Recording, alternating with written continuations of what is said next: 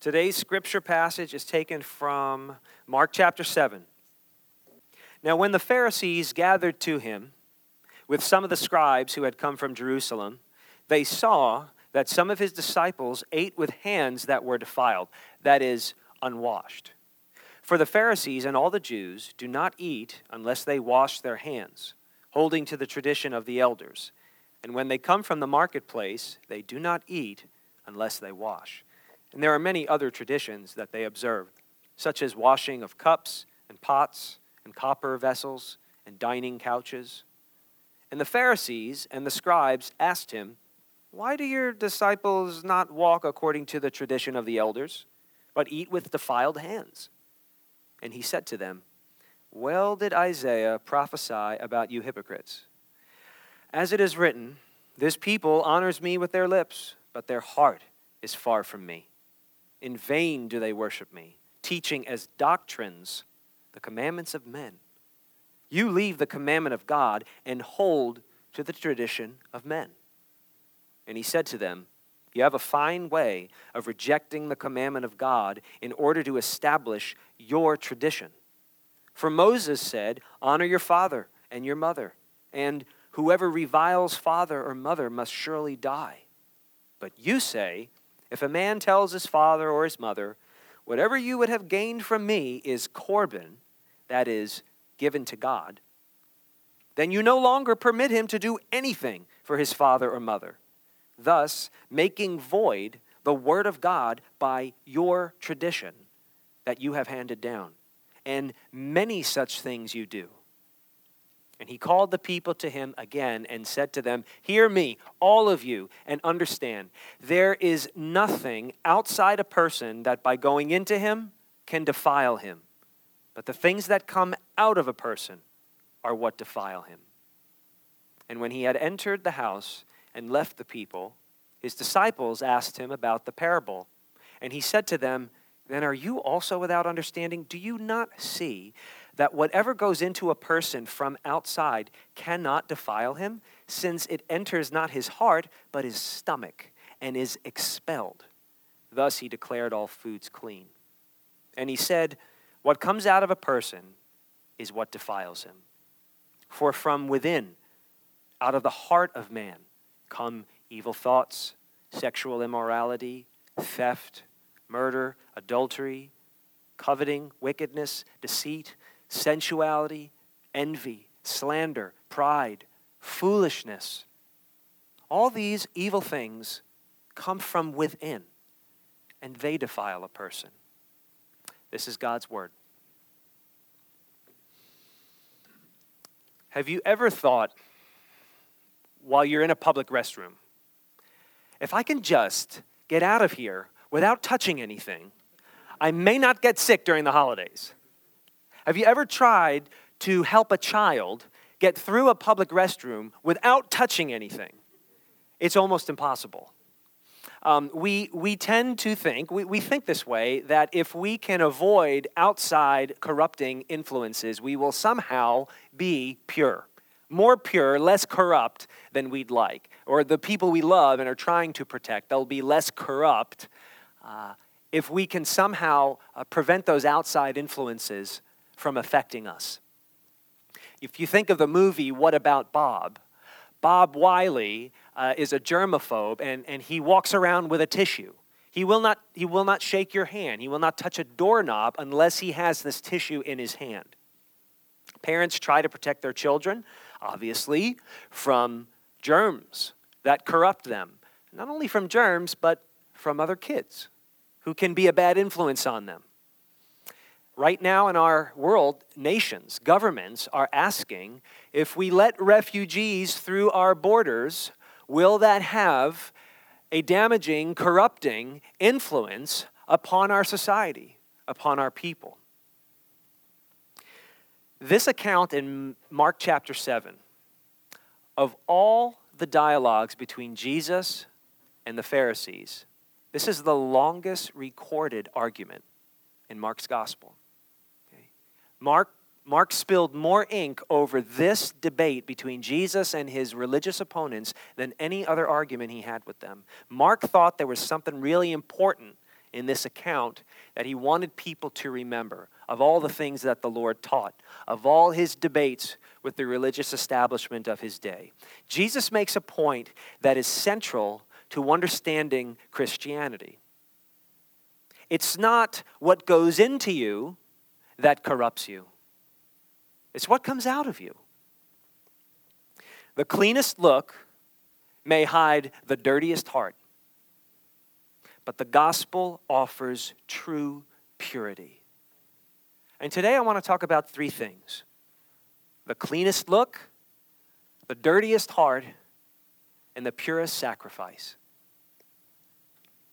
Now the Pharisees, they presented to society a clean look, a well-kept life of deeds and behaviors and procedures and codes.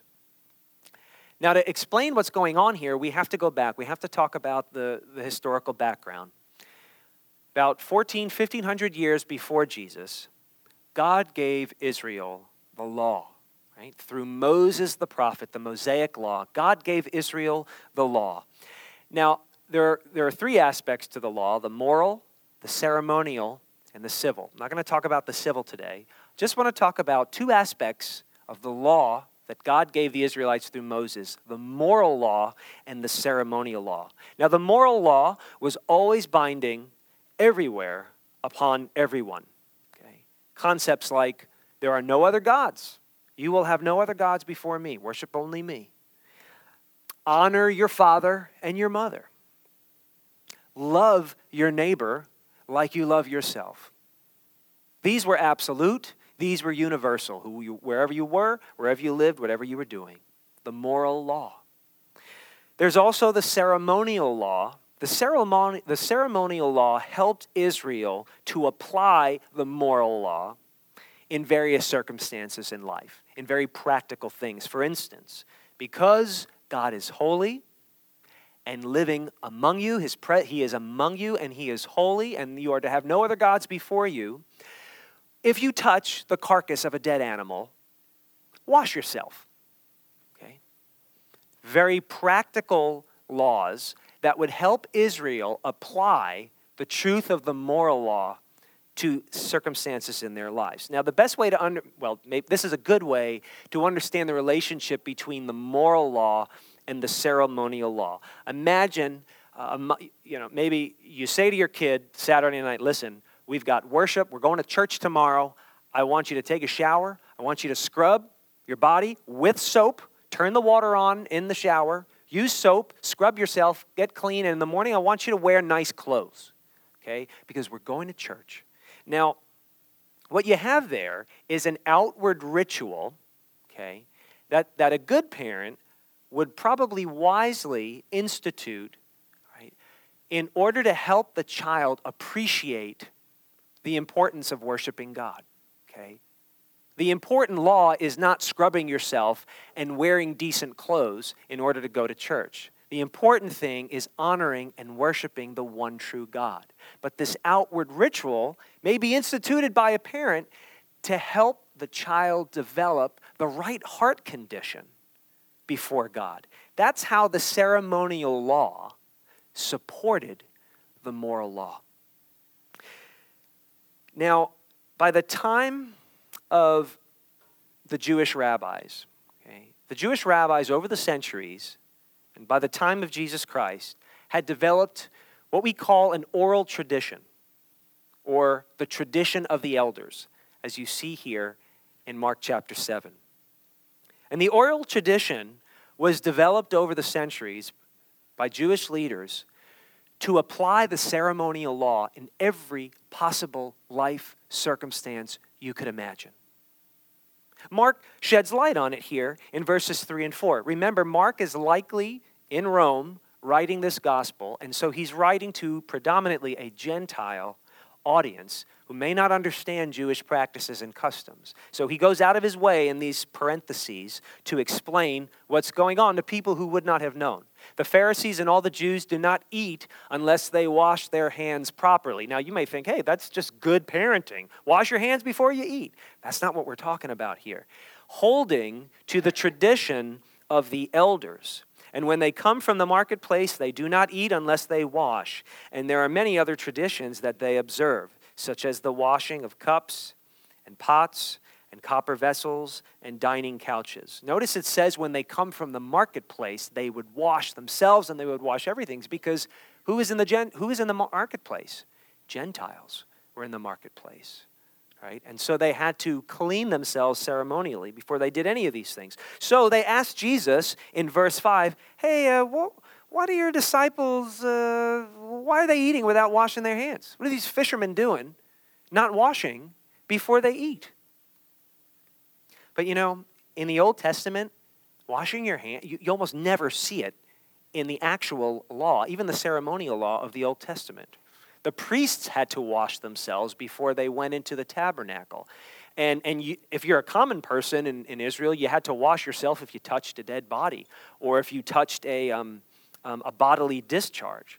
But over time, the rabbis considered their oral tradition, the tradition of the elders, they called it a fence around the Torah, a fence around God's law. And if you read the Mishnah, it actually looks like that. You have the oral tradition written like a box all the way around the Mosaic law. And they believed it was a fence around the Torah to protect the Torah's, the law's purity, as the Jews had to live in a Gentile's world. Now, the Pharisees prided themselves on keeping the tradition of the elders, not the Torah, not the law of the Old Testament, but the tradition of the elders, their tradition, their moral code. Okay. It was many, many, many centuries later that John Calvin would say this about plausible traditions that go too far, okay? Because the intent of many of these codes was good, okay? But John Calvin said something about a good, plausible tradition that goes too far. He says it goes too far when they are imagined to be necessary to the worship of God.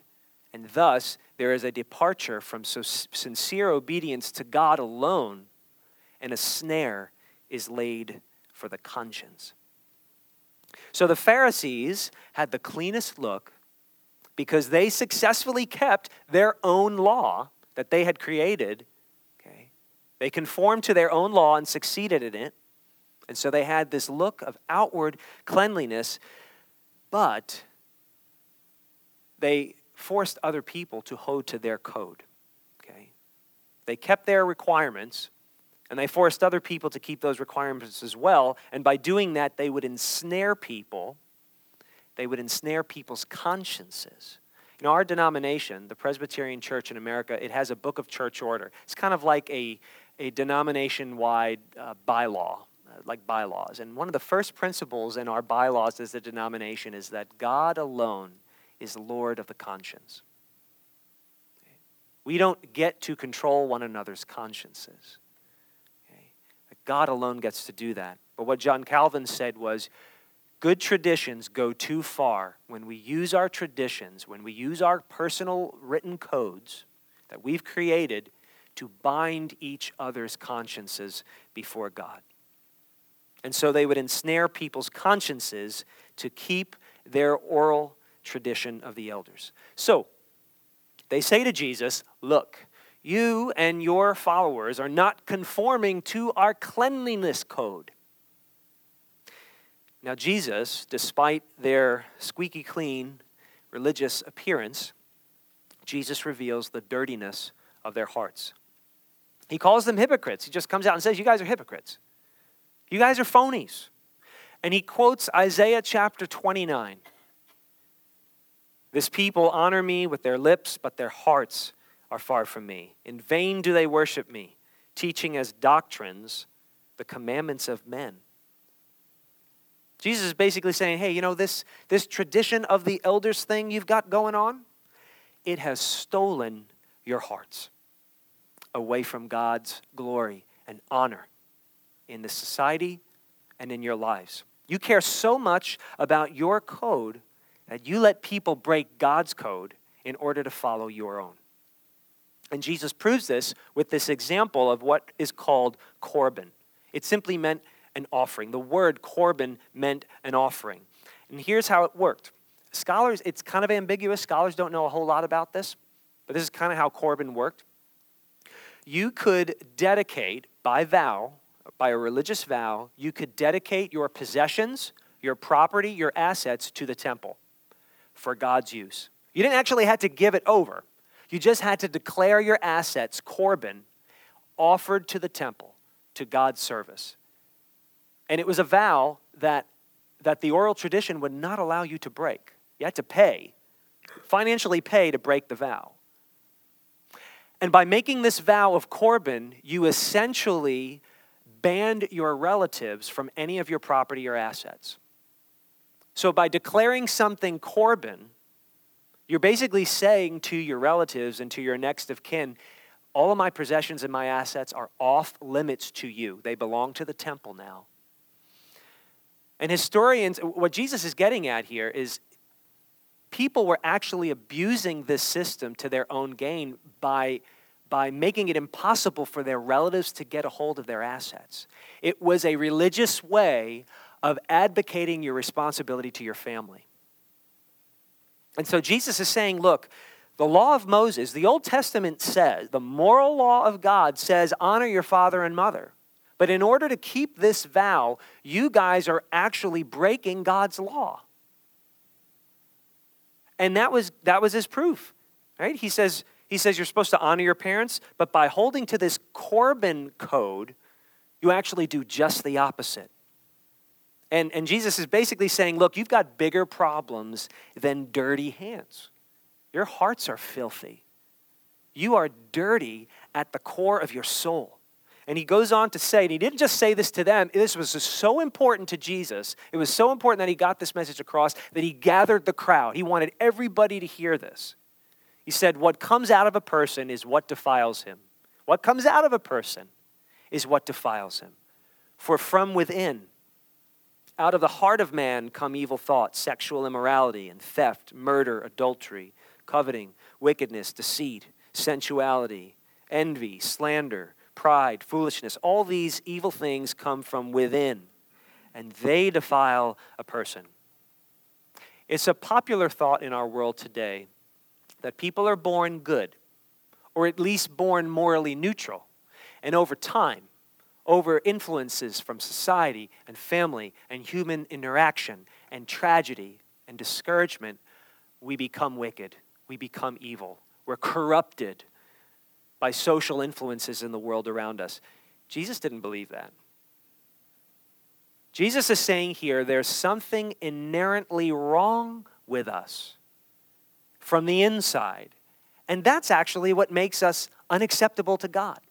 That's what actually corrupts us. It's something going on inside. So I want to encourage you today that it would do us good, not only as individual people, but as a faith community, it would do us good to examine our dirty hearts. Just examine our dirty hearts and recognize that we're far more filthy than we want to admit we are, and humble ourselves. Examine our dirty hearts and humble ourselves in light of God's perfection. Some sins are very obvious. Jesus mentions them. Murder, theft, adultery, right? Now, if he just tried to go after the Pharisees, he'd get nowhere, and he knew that because they had squeaky clean lives of behavior. They weren't committing these atrocities. But Jesus went further than that. He also lists sins that are far more subtle. Evil thoughts, deceit, envy, pride. These are things that maybe people don't recognize until you're squeezed like that tube of toothpaste. And when you're squeezed, what's on the inside of you comes out, revealing just how corrupt you are. And that's what Jesus is saying. And now pride is one of those subtle sins that's on the inside. And I think that's exactly what the Pharisees and the scribes were struggling with. It was pride, okay? They kept their own code, but they judged other people for breaking it. You know, we all live by codes. We all live by unwritten personal codes that we create and then judge one another when other people break our own codes. And so I want to open this up for conversation for a second. What do you think about this? Can you identify any codes by which we pride ourselves for keeping and judge others for breaking? And just to give you an example, I'll use myself. I have this unwritten code. I've discovered it in recent years. I love keeping an orderly, up-to-date calendar. It is so important for me to keep an accurate calendar because it helps me keep my commitments and it helps me honor my commitments with other people, helps me keep on task throughout the week and throughout my life, and it helps me honor my commitments to other people because I tend to be a people pleaser, okay? Now, my wife, Becky and I don't share the same zeal for calendar keeping. We don't share the same perspective on this thing. So I developed a whole system with iCalendar so that every device in the house can be synced with events, with responsibilities. Well, we have a different perspective on what calendar keeping is all about. And for a while, I discovered, painfully, that I would get angry with my wife when she wouldn't put something on a calendar or wouldn't update the iCalendar system or put something on the calendar that's hanging on the fridge. I would get angry if a discrepancy in our calendar keeping would mess up my day or mess up my life or mess up some commitment that I had with somebody else. And I realized that in my pride for perfect calendar keeping, I was getting angry with my wife and judging her. And I realized that my personal code, my personal self-written law of clean calendar keeping was actually causing me to break God's commandment to love my wife as I love myself. So what do you think? And I'm not asking for stories. I get to tell a story because I'm speaking. I'm just asking for some examples. Could you identify a code by which we pride ourselves for keeping and judge other people for breaking? What do you think? Yeah. Being on time. And depending on the culture you're in, that can be very different. Westerners are, you got to be on time. And even the older generations are much more, you got to be on time. Even you got to be early. If you go to the Middle East, what's being on time? It's irrelevant.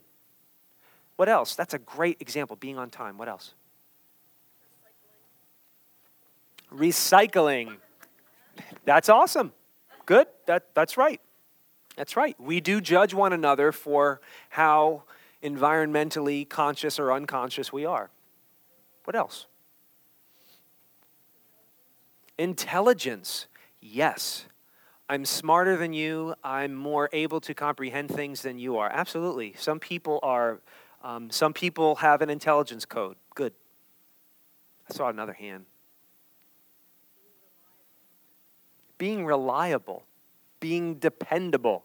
I'm dependable. Why can't you be? What else? Dressing appropriately. Yeah, exactly. Do people own socks? Or I do today, I wear socks today. I may not have them on in the summer. That's a good point. How do I dress to work? How do I dress to worship? Somebody in the back. No?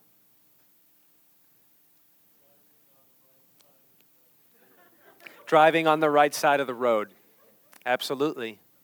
Every different regions in the country I've lived in, everybody has their own driving sins. You know, in that particular area, and judge people from other parts of the country for driving differently. One more, yeah?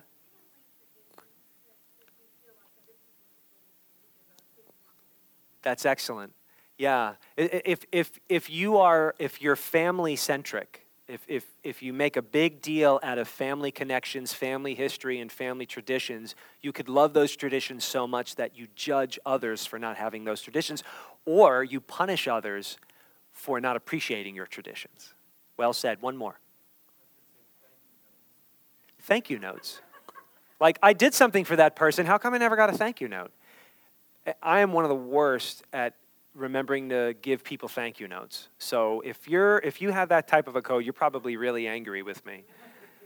I I really find it fascinating that nobody said, well, committing adultery or lying, because everybody knows that.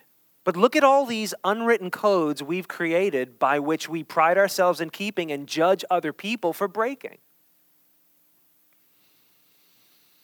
Code keeping reveals that our hearts are actually filthy. That's Jesus' whole point, is that the code keeping reveals the filthy nature of our hearts. And the Bible calls it idolatry.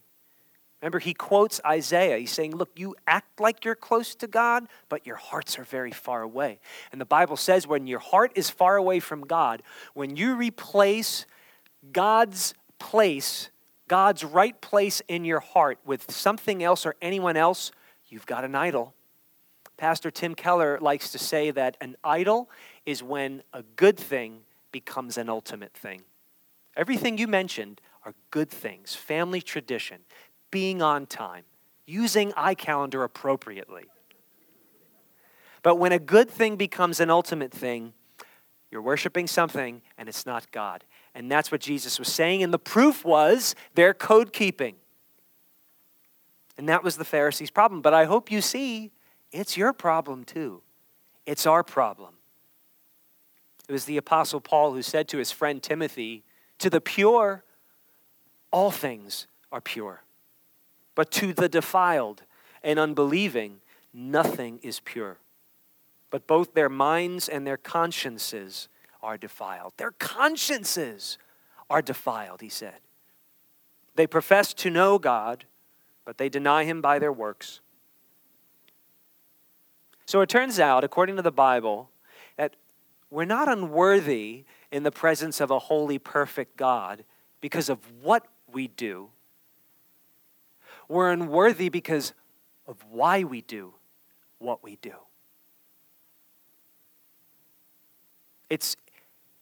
It's not our actions and behaviors and what is on the outside and what comes into us that causes our filthiness in the presence of God. Right? Those are just the results. It's the cause. It's the cause. It's what's inside that makes us unclean before a perfect God. But here's and I mentioned the word gospel before, which again, I'm going to keep saying this, it means good news. And here's the good news of the gospel of Christianity. And this is the essence of Christianity, that there is a pure sacrifice, the purest sacrifice that cleanses us if we trust in this sacrifice by faith. Jesus also lived by a code. Jesus was not lawless.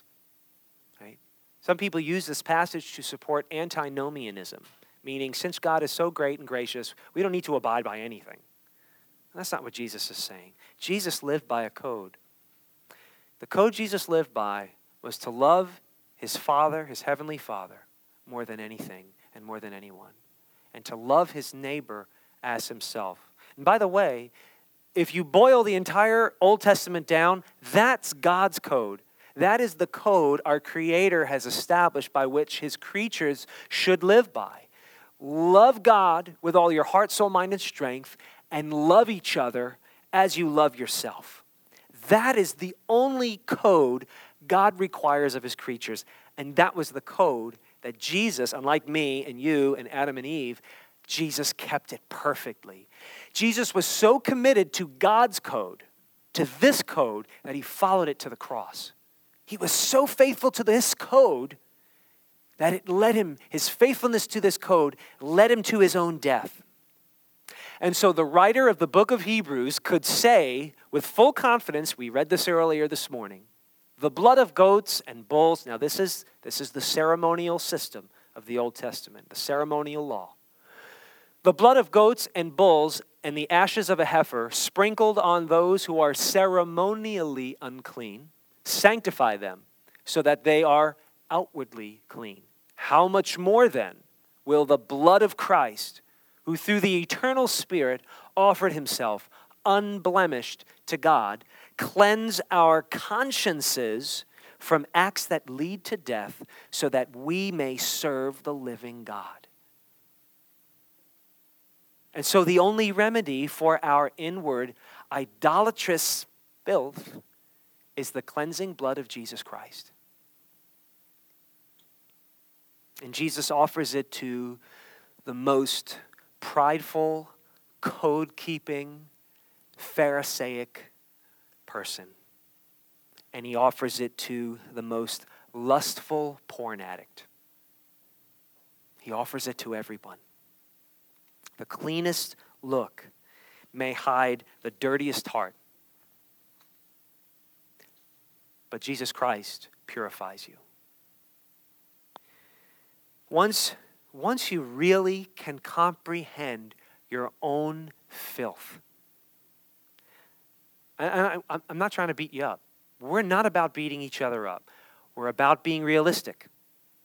Once you comprehend your own filth, in comparison to the purity of Jesus, who became filthy for you, who took your disease upon himself and became sick. Once you comprehend his purity compared to your own filth, well, now you can humble yourself, right? Now we can humble ourselves in light of the goodness and holiness of Jesus Christ, who became filthy for you. And once you're humble, well, now you can be thankful. Now you can say, thank you, Lord Jesus, for doing that for me. I was filthy. I know I still am filthy. But you've made me clean. You've washed me in your blood. And maybe you've never done that. Well, you can do it. You can ask Jesus to purify you by the power of his sacrifice. Once you're thankful, now you can regard other people with understanding, right? Once you know how filthy you are, you're not as intimidated and prideful over the filthiness of other people. And you can say, you know, Jesus got close to my filth in order to save me. Well, now your filth, it's outside of me. It can't corrupt me if I don't let it corrupt me. Who I am is something on the inside. And the Bible says, I am Jesus Christ, because Jesus died for me. I died on the cross with Jesus. And the new life I live for Christ. So your filth cannot corrupt me if I don't let it. Okay? And now we can look at one another with understanding and go, yeah, you just broke my secret code. But you know what? I'm a filthy sinner too. And Jesus came close to me to save me. My filth didn't scare him away. Well, you know what? I'm not going to be afraid of your filth. And I'm going to pray that you're not afraid of mine. And now maybe, without judgmental hearts, we can get close enough to each other to help one another. And we can get close enough to the society in which we live to show people that we're not just trying to keep rules. We're filthy sinners who have been cleansed by a perfect God, and now we want to share the hope that we have with the people around us. And that's how it all works. Let's pray. Father, we repeat the words of the tax collector who sat in the synagogue and wouldn't even look up to heaven and said, "Have mercy on me, Lord, a sinner." We ask for the humility to see our own inward spiritual filth and idolatry. And Father, give us the faith to rely upon the cleansing power of Jesus, whether it's continuing as a Christian in faith or whether it's trusting in Jesus for the very first time. And Father, in faith, we denounce the attitude of that Pharisee who sat on the other side of the synagogue and said, "God, I'm so thankful that I'm not like that guy over there." Father, we ask as a church that we wouldn't have that mentality. Forgive us for having it. Cleanse us. Purify us by the power of Jesus Christ. In his name we pray. Amen.